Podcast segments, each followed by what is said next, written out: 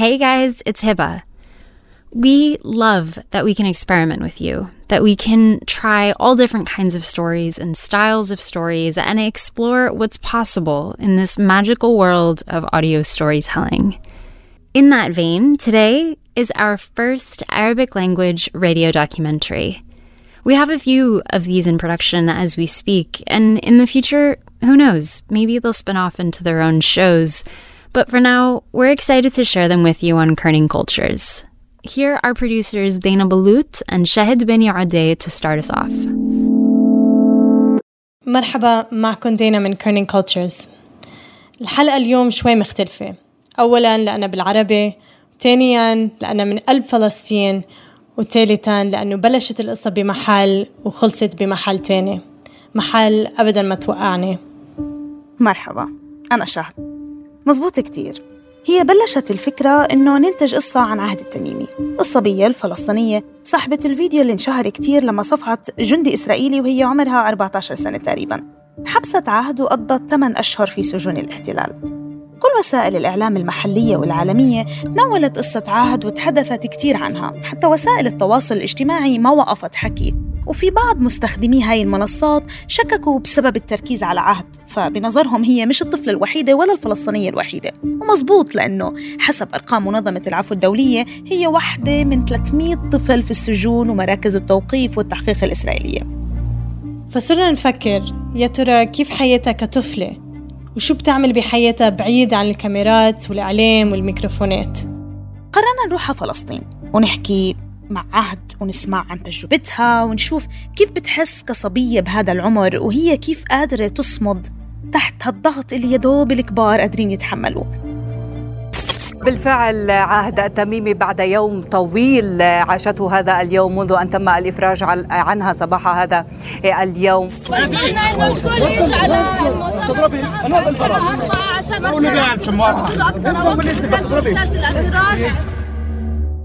وأنا بتابع قصة عهد ذكرتني كتير القصة بقصة مشابهة وبتفاصيل ما بتختلف كتير عن اللي عاشته عهد.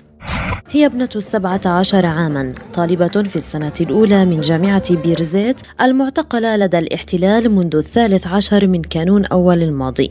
To protest at the abduction and caging of a Palestinian student, Lina Hattab. لينا خطاب. لينا أسيرة محررة. عاشت تجربة بتشبه تجربة عهد كتير. لينا عمرها حاليا 22 سنة وهي طالبة إعلام بجامعة بيرزيت اعتقلت لينا عام 2014 وهي بعمر عهد تقريبا. يعني كانت تهمتها إلقاء الحجارة وإصابة سيارة عسكرية للاحتلال قرب سجن عوفر. سجن عوفر مقام على أراضي بلدة بتونيا غرب مدينة رام الله. قررت أروح على رام الله وأشوف قديش قصة لينا وعهد قريبين من بعض؟ كان يوم ثلاثاء كان 19 12 2017 كان عمري لسه 16 سنة. كان 13 12 2014 آه، كنت نازلة عند صاحبتي كانت في عند نقطة جيش عوفر.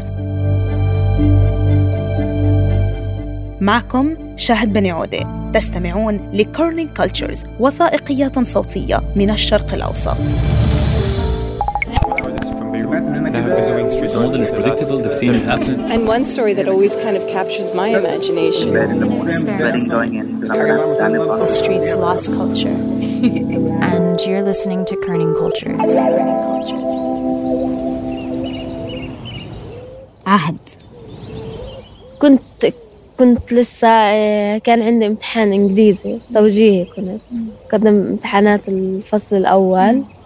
و كنت نايمة وحاطة المنبه على الساعة خمسة عشان أصحى أدرس. فحتى نمت وكنت أحكي مع صاحبتي أصل المحادثة معاي بحكي لها إنه كل الإعلام العبري منزل إنه في احتمال يعتقلوني وهيك حاسة إنه رح يجولي. حتى نمت ببنطلوني وبلوزة وحطيت الجاكيت والحطة كله جهزته قبل ما يجي. فأنا كنت نايمة جت أمي بتحكي لي قوم الجيش محوطين كل البيت. إنه أنا صحيت بسرعة. آه خلص كل بالي إنه دايما بيجوا عنا بيسألوا عن أخوي الكبير. وأخوي الكبير كان يعني متطارد لفترة إنه ما كان يجي ينام في البيت عنا. بالعادة بيجي بيسألوا عن إنه عن وعد أخوي. وبنحكي لهم إنه مش بالبيت بفتشوا وهيك وبطلعوا. فإنه كنت قاعدة فالضابط بحكي لأمي إحنا جايين نعتق العهد رحت على السريع حكيت له طب بدي ألبس أوعية يعني وهيك. رحت دخلت على الغرفة بسرعة. كان دخل معي ثلاث مجندات. ما كنت لابسة أنا بالأصل لبست البوت. بحكي لها بدي بدي ألبس الجاكيت. مسكتني وخبطتني بالخزانة. وفتشتني وشدتني بسرعة هيك من لبست الجاكيت على السريع وهم بيطلعوا فيي حكيت لهم بدي أودع أهلي. ضربتني هيك على كتفي سحبتني وطلعتني باب الدار. كلبشتني ونزلوني. لينا أنا رايحة عند صاحبتي. كانوا في ناس بيضربوا حجار على ال... كان لأنه كان في اسرى مضربين عن الطعام. فكان في ناس بيضربوا حجار على المعسكر عوفر. بلش الجب يهجم على الناس وأنا بلشت أركض مع الناس. كان بضرب لأنه غاز ومطاط ورصاص حي على الناس فأنا خلاص بدي أحتمي من الجب لأنه ممكن يصيبني. فاحتميت ورا عماره مرة واحدة بلاقي الجنود وراي وبلشوا يضربوا فيي يضربوا فيي يضربوا فيي وسحبوني على الجب.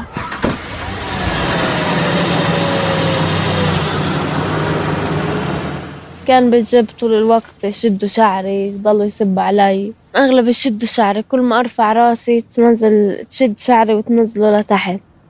كل ما أطلع إنه تصرخ علي وترجع تشد شعري. وبدلوا جبات. نزلوني منه بالشارع حطوني بجيب تاني وراحوا ف أنا وقتها فكرت خلص راح ينزلوني على الشارع الرئيسي يصفوا دمي. بس كل لحظة يعني قاعدة بتصير بتذكر قصة حدا حكالي إياها وقت اعتقاله. إنه مثلا ابن خالي بس اعتقلوه حكالي وحطوني عند الثلاجة ومش عارف شو فأنا لما حطوني عند الثلاجة وصرت أتخيل فيهم. وكل حدا يعني لما فوتوني على التحقيق إنه أتذكر أبوي وهو يحكي لي كان يضل يرج في بالتحقيق و... وصابني ارتجاج بالمخ. إنه المحكمة أول ما أفوت على المحكمة زي أتخيل عمتي لما المجندة قتلتها على باب المحكمة إنه كل إشي كنت أمر فيه كنت أتخيل قصة حدا عنا من العيلة حكالي إياها. مثلا ابن خالي تحمل هون أنا لازم أتحمل. يعني هاي أبوي يتحمل بالتحقيق أنا لازم أتحمل. هي يعني عمتي استشهدت هون أنا لازم أثبت لهم إنه أنا أقوى من من هيك وراح أضل قوية عشانها. كان هاي الأشياء دائما تقويني.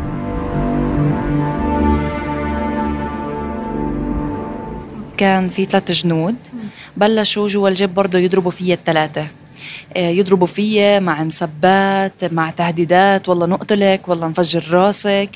ويعني وأخذوني على المعسكر.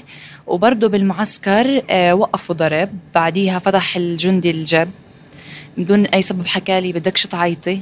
حكيت له لا ما بدي أعيط. فسكر الجب ورجعوا يضربوني كمان مرة. يعني أنا كنت مصدومة إنه إيش عم بيصير يعني.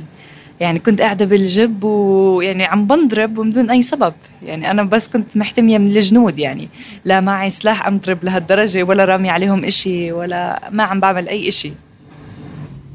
بعد ما خلصوا ضرب بالجب نزلوني فتشوني وبعدها حطوني على كرسي حديد. ضلتني ساعات قاعدة عليه بالبرد و...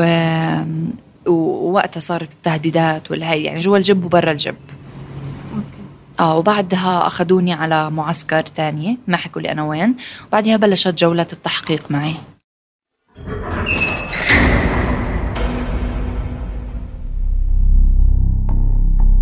عهدوا لينا حدثونا عن تجربة المحكمة والبوسطة القاسية والزنازين اللي ما بتصلح لأماكن البشر وغيرها من إجراءات تعسفية وتفاصيل ما بتنوصف. البوسطة هي سيارة نقل الأسرى بتكون كلها حديد فيها مقسمة لزنازين حديدية صغيرة. يعني الواحد يا دوب قاعد فيها بيكون مكلبش طول الوقت بإيديه وإجريه. بكون طول الوقت بالصيف بيشغلوا المكيف السخن وبالشتاء المكيف البارد. نوع من التعذيب. آه. حطوا جنبك كلاب بضلوا يعوا يعني معاملة كتير سيئة بتكون فيها فيش حمام فيش أكل فيش مي فيش ولا إشي. كانوا يطلعونا على التنتين ونص نروح للثمانية بالرملة. تضل أنت في البوسطة. تنزل وبتتفتشي تفتيش عاري وبت يعني كانوا يحطونا بغرفة صغيرة وتشلحي كل أواعيكي وتفتشي والبوسطة اللي كنا كانوا يجوا ياخدونا من التنتين الصبح. تيجي وحدة نحشن خاصة. تقعد تفش فينا وتضرب فينا وتهيننا ويجوا يهود آه، مدنيين ويقعدوا يسبوا علينا ويدفوا علينا ويسووا لنا إيحاءات جنسية. ونضلنا بالبوسطة محل بوسطة زنازين ما تتجاوز يقعد فيها إنسان واحد. كتير عتمة و... وكتير برد وملانة حشرات وريحتها طالعة ومجاري. وتشوفي معك أشبال أولاد صغار عم بيركبوا وعم بينذلوا فبالنسبة لي كان يعني لهلا ما بنسى. هي بوسطة هي وسيلة نقل للمحاكم. في ناس بنزلوها كعقاب إلهم بنزلوهم هم ما عليهم محاكم بس عقاب لأنه معروف هاي رحلة الموت بالنسبة لمصر إنك تنحكمي أنا آخر مرة حكيت للمحامي نز... احكمني ثلاث سنين.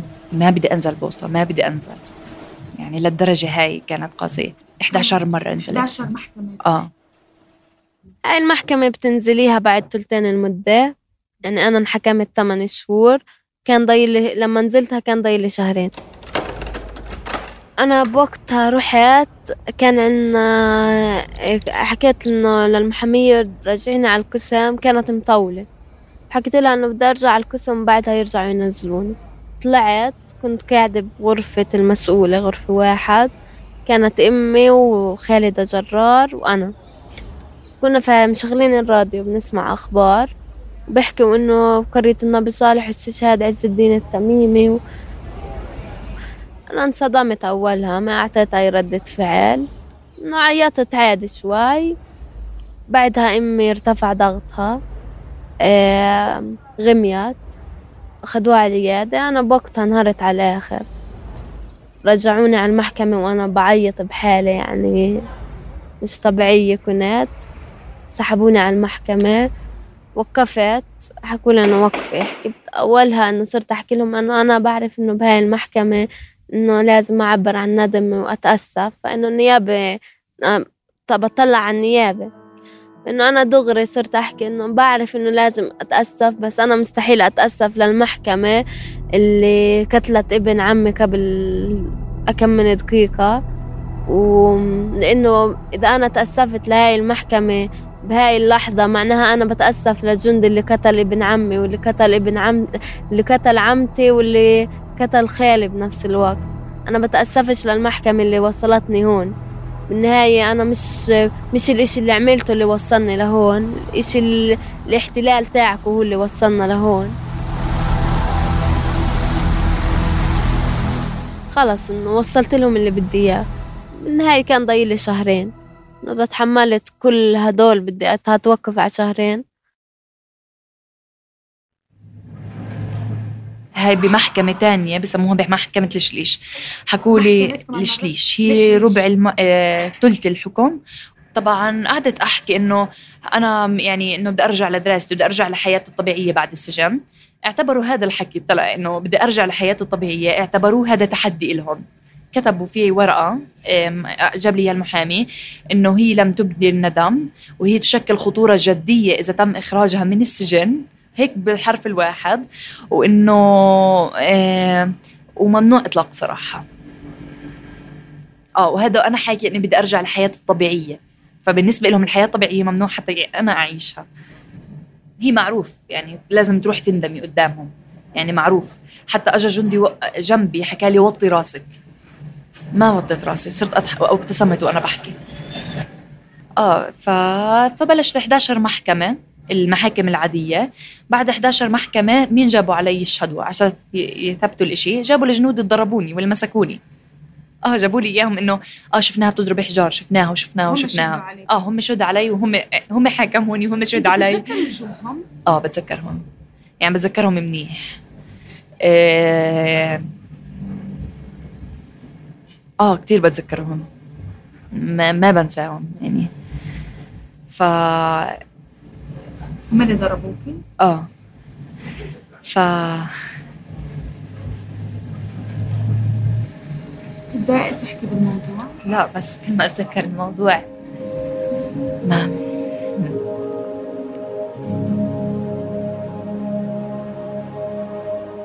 إحنا يعني عشان نغير جو كنا كنا.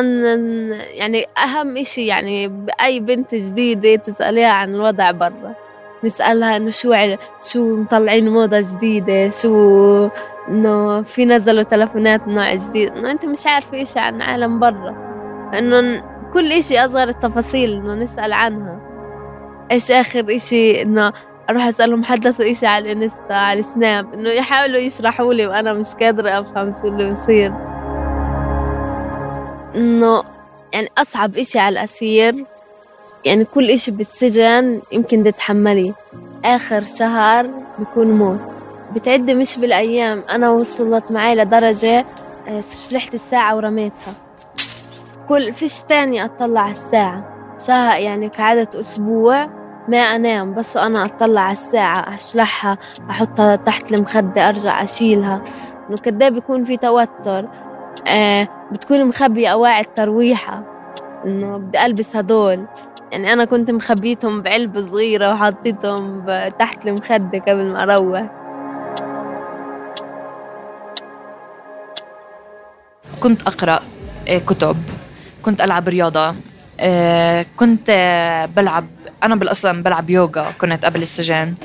كنت أدرب الاسيرات دبكه يعني إنه هيك دبكة بسيطة طبعا يعني كنا يوم ندبك إحنا نغني. آه يعني كنا هاي زاري فطول. آه يا زاري فطول وقفت أقول لك رايح على الغربة وبلادك أحسن لك.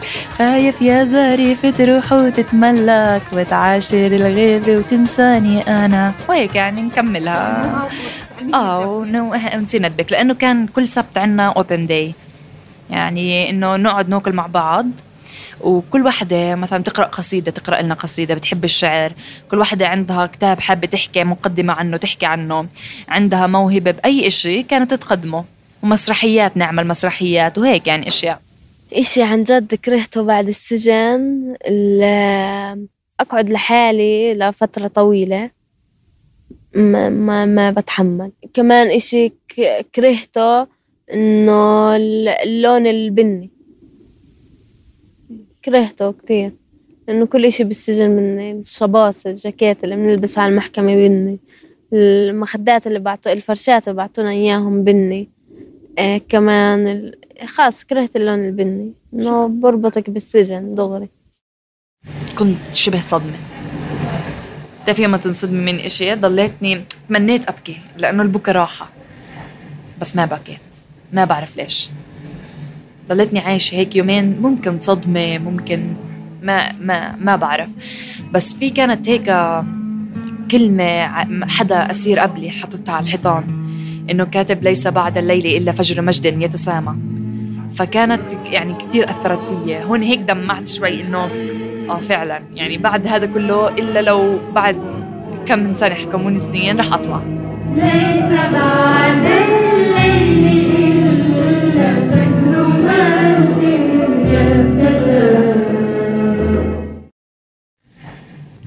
كنت حابة كتير أشوف السما. إيه مش بشبك. وكنت حابة أشوف القمر والنجوم. فيعني بتذكر وقت ما طلعت قعدت ليلة تحت هيك بالعتمة وهيك بس صفني بالسما. تعبك الإعلام؟ أه، أكيد الواحد يعني بتوصل لمرحلة إنه خلص تعبت. يعني تضلك تعيدي أنت معاناة بدك تنسيها.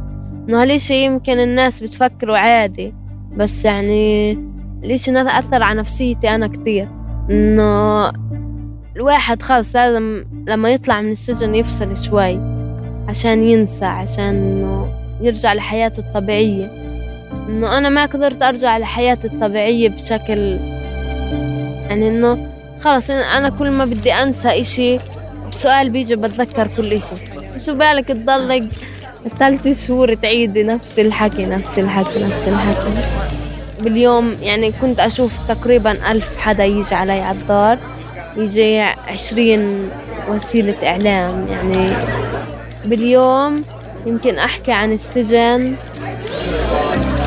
يعني تقريبا أصحى على السبعة أبلش أحكي عن السجن. يروحوا الناس على الساعة ثنتين وأنا لسه بحكي. فإنه انهديت على الآخر.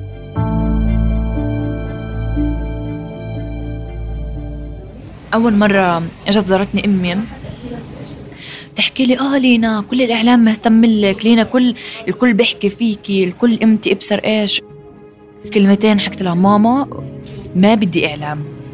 كنت كل زيارة أترجاها ماما إعلاميا ما بدي ينجاب سيرتي. بدك تطلعي روحي احكي عن الأسيرات وبس. ما تحكي عني. حكيت لها أنا ولا إشي جوا السجن.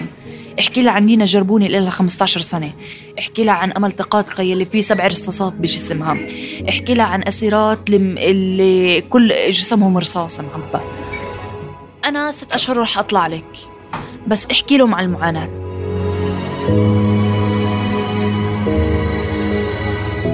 أول ما شفت الإعلام دخت. دخت كتير.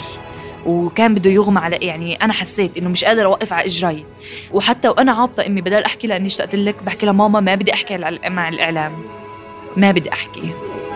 خلاني من شخصية آه، لينا اللي كانت إنسانة البسيطة اللي ما حدا كتير بيعرفها جوا الجامعة أو حتى وين ما كان. برام الله. برام الله. نحكي لا لا لا أمشي بالشارع الكل بتطلع علي. وصارت حزازات شخصية إنه أنا لازم أكون صاحبة الكل. ولا بصير شايفة إنسان مثلا شايفة حالي. خلاص حتى أي post إنه بكونوا منزلينه عني مثلا بقرأ ال post بس ما بطلع على التعليقات فإنه بختصر كل إشي. إنه بالنهاية بمجتمعنا فيش إشي سهل. و يعني بالنهاية عجبهم ما عجبهم. إنه أنا بدي أستغل كل إشي بصير آه لصالح هدول البنات اللي بالسجن. النهاية أنا وأنا جوا السجن ما كنت يعني بعرف عن ولا إشي.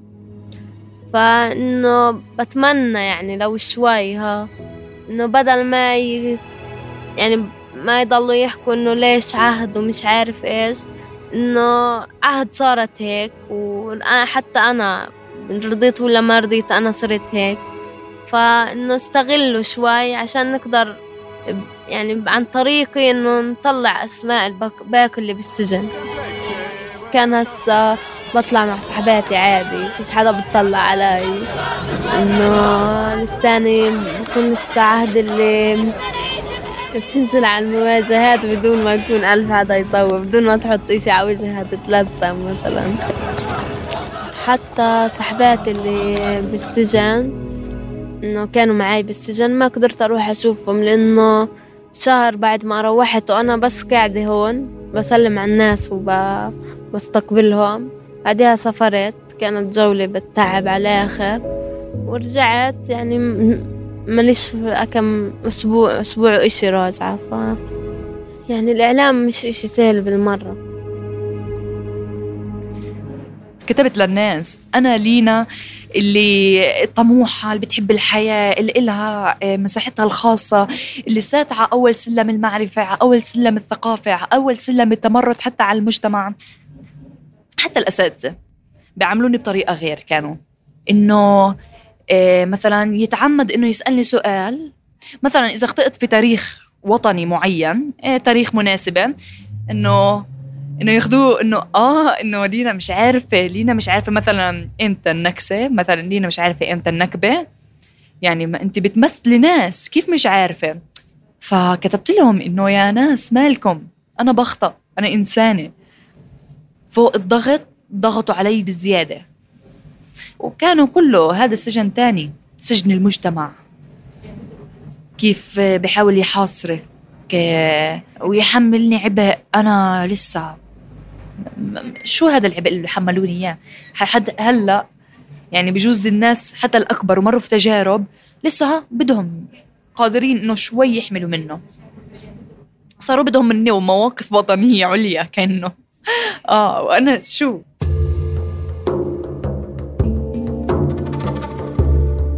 هلا قادرة أطلع. آه قادرة يعني بقوة أطلع. يعني وأحكي عن الأسيرات وأوصل صوتهم. آه، لأنه قبل ما تطلعي الأسيرات بصيروا وصوكي. أوعك تنسينا. أوعك تنسينا من الإعلام. احكي لهم شو بصير معنا. وأحكي لهم أحكي لهم.